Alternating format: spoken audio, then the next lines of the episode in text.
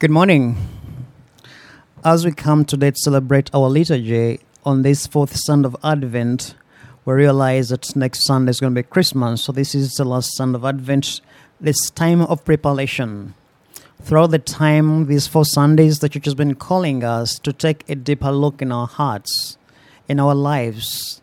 And the question is Am I living what I'm supposed to? Is there something that needs to change? And if it's there, have you changed it? So it's always a call to take a deeper look in our lives because very many times we go through life without self reflection. So Advent is a time to take a deeper look in our hearts, in our lives, our priorities, but asking the most important question what is my purpose in life? It's very easy to go through life without discovering our purpose in life. So that's why this time God is asking us to take this deeper look and ask yourself, what is the purpose? God put me here and now. In your life, in your family, where you are, that's your world. What's your purpose in your world? And are you fulfilling your purpose? As we continue with our Advent th- themes today, is the theme is do not be afraid. Last Sunday we saw the theme being uh, the messengers of grace in hurting world, being grace in hurting world. Today we're reminded to be not afraid.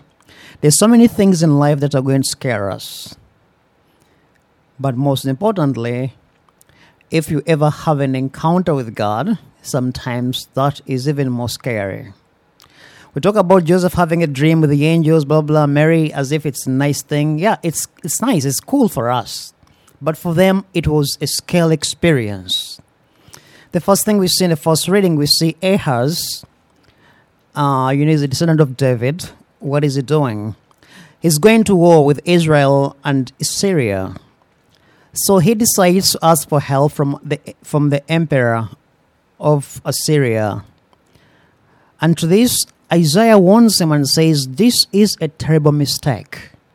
Says, because God is going to defend this nation. Go to God, not, not to the emperor. But of course, he says, Well, I'm not changing my mind. I, I, it's okay. I won't tempt God. Isaiah tells him, Ask for a sign if you're doubting God's presence. Ask for the sign. And he says, Well, no need for a sign. And God says, Yes, even if you refuse the sign, this is my sign that a virgin shall conceive and bear a son. And his name will be Emmanuel, which means God is with us.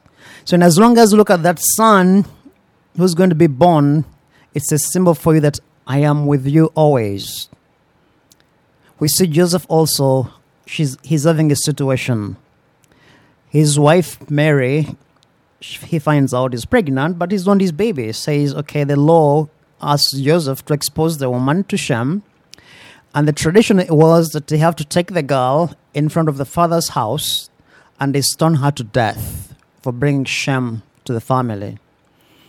But because Joseph, they tell us, it was a righteous man, righteous man, he said, What can I do not to shame Mary?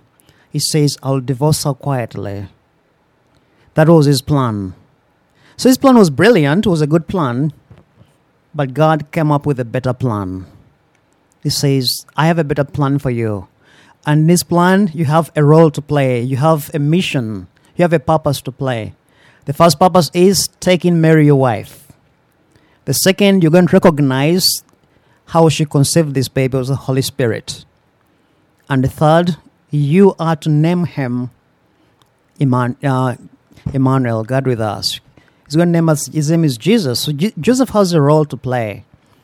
So when you read the Gospel of Matthew, it's showing us the, uh, the story of Christmas through the eyes of Joseph. When you look, when you read the story of Luke, it's the story of Christmas through the eyes of Mary. That's why you see Joseph is on forefront in Matthew. So, what does this have to do with us?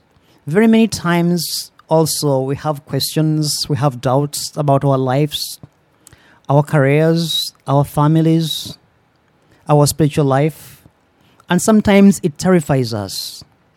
But those moments, Jesus is telling us, do not be afraid. His commission his disciples told them, I'll be with you until the end of time. we're being reminded God's presence. So, the question for you and me what are you afraid of? Is it a sickness you're afraid of?